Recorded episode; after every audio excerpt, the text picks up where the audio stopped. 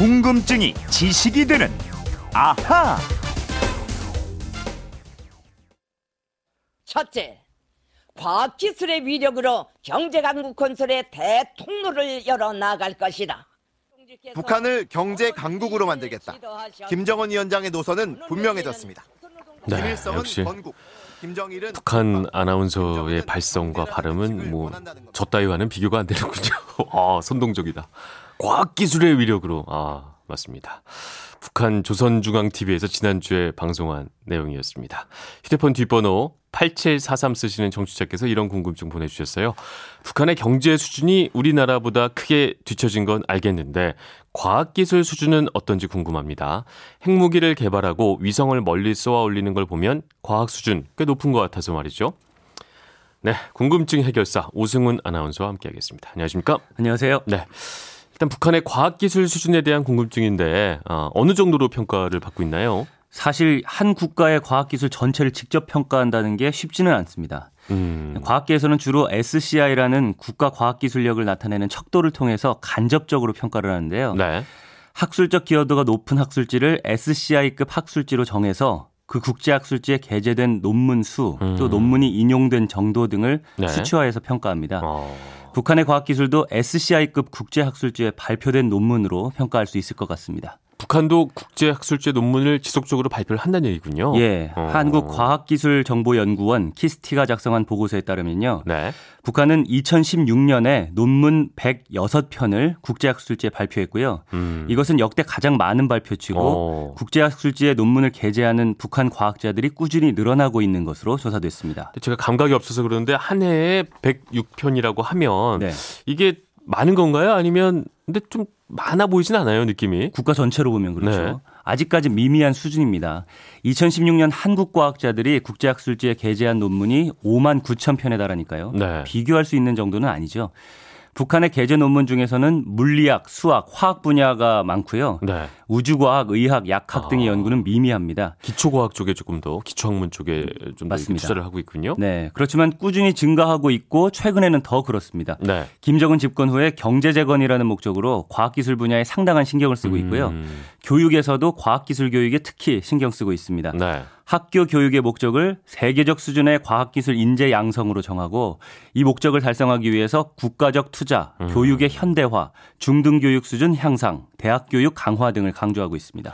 교육에서까지 과학기술 발전을 목표로 두고 신경을 많이 쓰고 있다는 얘기인데 네. 어, 근데 북한이 예전에는 왜 세계적인 기술까지 보유하고 있었다 저 이렇게 들은 적이 있거든요. 네, 대표적인 게 화학 섬유인 비날론 기술입니다. 비날론이요. 네, 비날론은 나일론에 이은 세계 두 번째 화학 섬유인데요. 네. 이승기 박사가 1939년에 일본 유학 시절에 발명했습니다. 네. 이 시기에 미국에서는 나일론이라는 최초의 합성 섬유가 음. 소개됐으니까 이승기 박사가 세계적인 발명을 해낸 셈이었죠. 그렇네요. 해방 후에 이승기 박사는 서울대 교수로 지내다가 한국 전쟁 때 남한의 후진적인 연구 환경을 안타까워하면서 제자들과 함께 아. 월북했습니다. 북한이 비날론 공업화를 전폭적으로 지원하겠다고 나섰기 때문입니다. 그럼 당시에는 남한과 북한의 화학 섬유 기술의 차이가 좀 발생을 했겠어요. 네, 처음에는 북한의 화학 섬유 기술이 남한을 크게 앞섰습니다. 네. 비날론은 북한에서 주체 섬유로도 불리면서 음. 공업화됐거든요. 북한이 원천 기술을 갖고 있는 데다가 그때도 우리한테 친숙한 면에 가까운 섬유라서 네. 빨리 상용화가 됐습니다. 어, 반면에 남한은 미국에서 들어온 나일론이 인기를 끌었죠. 그럼 우리 기술이 북한을 앞서게 된 건 언제쯤인가요? 예, 북한의 비날론 기술은 계속 발전했어요. 네. 1960년대 초반만 해도 북한의 화학 섬유 공업은 세계적인 수준이었습니다. 네. 비날론 공업화에 성공한 후에 북한에는 주체 과학이라는 말도 생겼는데요. 음, 전 과학 분야에 북한 원료와 기술을 바탕으로 북한 인민에게 필요한 물품을 만든다 이런 네. 내용이었죠. 한편 남한에서는 1965년에 동양 나일론이라는 기업에서 나일론 원료를 만드는데 성공했고요. 네. 그 3년 후에 울산에 대규모 공장을 세워서 국내 판매는 물론 에, 외국으로 수출하기 위한 노력도 본격화했습니다. 그러면서 북한의 비날론 기술을 따라잡기 시작했습니다. 음. 지금은 염색이 힘들고 환경 오염을 일으킨다는 단점 때문에 그렇죠. 비날론을 쓰는 나라는 거의 없습니다. 알겠습니다. 요즘 또 관심이 가는 게 역시 위성, 미사일 뭐 이런 것들인데 네. 위성 많이 쏘아 올렸다는 뉴스는 계속해서 나오고 있잖아요.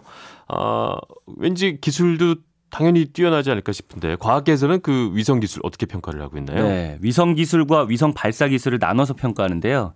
결론부터 말씀드리자면 전문가들은 대부분 북한이 위성을 탑재해서 발사할 능력은 갖췄지만 네. 위성을 통해서 정보를 얻을 수 있을지 여부에 대해서는 의문이다 이렇게 얘기합니다. 어, 그러니까 날릴 수는 있는데 그걸 통해서 유의미한 뭔가를 얻어낼 만한 기술은 조금 부족하다 이런 말씀이신가요? 예, 발사 기술은 확인되는데 그렇죠. 어, 위성 기술은 검증 안 됐다 이런 어, 거예요. 2017년 11월 말에 화성 15호 로켓을 쏘아 올렸습니다. 네. 당시 북한은 핵무기의 모든 개발을 완성했다라고 선언하면서 그렇죠. 발사 동영상도 공개했어요. 근데 그게 그 대륙간 탄도미사일 그러니까 ICBM 발사에 쓰는 로켓 아닌가요? 이게 음. 위성 발사와도 비슷한 거예요? 상관이 있는 건가요?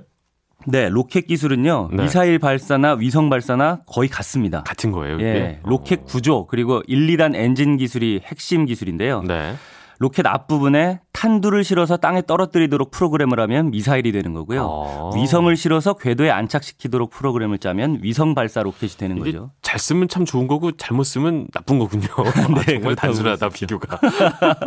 이 심플한 비교예요. 예. 예, 전문가들은요, 북한이 현재 보유한 ICBM 기술만으로도 저궤도 위성을 발사할 수 있다고 분석하고 있습니다. 네. 다만 북한이 이미 두 차례나 위성을 쏘아 올렸지만 이들로부터 어떤 지속적인 무선 신호도 받지 못했다. 네. 위성 운용상의 문제를 겪는 것 같다라고 음. 하면서 위성 자체의 기술에는 의문을 제기하고 있는 겁니다. 그 북한이 스마트폰도 개발을 했다고 들었는데 정보통신 분야, 뭐 IT 과학 이쪽 수준은 어느 정도인지도 궁금한데요. 네, 북한 주민 약 6분의 1에 해당하는 네. 400만 명이 스마트폰을 쓰고 있는 것으로 알려져 있는데요. 음. 이 스마트폰들은 북한 외부 지역과의 접속이 차단돼 있고 네. 감시를 위한 기본 도구들이 설치돼 있습니다. 이런 감시를 위해서 우리도 쓰는 안드로이드 운영 체제가 변형돼서 아. 설치돼 있고요. 안드로이드 운영 체제 쓰는 거는 같군요. 네, 기본적으로는 네. 안드로이드 운영 체제라 구동도 비슷하게 이루어집니다. 네. 여러 앱이 깔려 있고요. 물론 북한 체제 선전 관련 앱이 많습니다. 그렇겠죠. 이 스마트폰의 가장 큰 특징은 유심이라고 하잖아요. 네. 심카드를 삽입하면 스마트폰이 꺼진다는 거예요. 꺼진다고요. 예, 스마트폰에서 어떠한 정보든 빼내려고 하면 파일이 사라지도록 설정돼 있다고 하고요. 오. 이거는 외부 장치와 데이터를 교환하는 것을 막기 위해서 엄청난 네. 노력을 들인 것으로 파악되고 있고요. 아. 이런 데이터 유출 방지 기술을 통해서 네. 아, 북한의 IT 기술이 발전돼 있다라는 아. 걸 파악할 수 있는 거죠. 어느 정도 잘 그 기술이 있다 이런 말씀이신 거죠? 맞습니다. 그죠? 어. 스마트폰 연결할 수 있는 그 네트워크 시스템 네. 우리나라 참 잘 돼 있잖아요. 북측은 어떤가요? 북한도 인터넷은 있지만 고위 관계자나 대외 사업 관계자 같은 특수한 계층을 제외하면 네. 접근이 까다롭게 제한된다고 해요. 보통 스마트폰으로 접속할 수 있는 네트워크는 외부로부터 완전히 차단, 차단된 광명이라는 북한의 내부 인터넷입니다. 아, 내부 인터넷이요. 네, 이 네트워크는 주요 북한 관공서, 대학교, 또 주요 도시의 소수 사이버 카페에서 접근이 음. 가능하고요. 네. 그럼 이쯤에서 오늘의 앗 이런 것까지는요.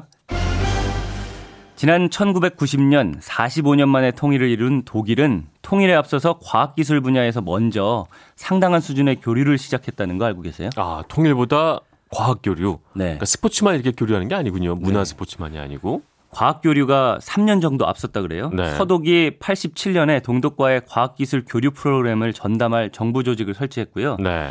양측 정부가 과학기술 협력 협정을 체결하고 원자력 등 27개의 공동 프로젝트를 음. 추진했습니다. 이게 통일을 빨리 오게 하는데 기폭제가 됐다는 평가도 많습니다. 네. 사실 과학 기술 분야는 비교적 이념이나 아니면 국방 같은 정치적으로 첨예한 부분에서는 조금은 그렇죠. 자유로운 분야잖아요. 맞습니다. 예, 거기에서 시작될 수 있다는 거고요. 우리 과학계는 이번 정상회담을 계기로 실질적인 과학기술 협력 방안을 마련해야 한다라고 음. 조언하고 또 기대하고 있습니다. 그럼 언젠가 통일이 된다면 우리 남과 북의 과학 기술이 서로 이렇게 만났을 때 시너지를 낼수 있다고 보시나요? 네, 지금 활발히 또 논의되고 있는 게 네. 백두산 연구 같은 거거든요. 네. 예. 확실히 백두산은 북한에선 접근이 가깝고 우리 네. 또 지질 쪽에서는 연구가 활발히 진행되고 있으니까 네. 시너지는 확실히 일어나겠죠. 알겠습니다. 오늘도 잘 들었습니다. 궁금증이 지식이 되는 아하 오승훈 아나운서였습니다. 고맙습니다. 감사합니다.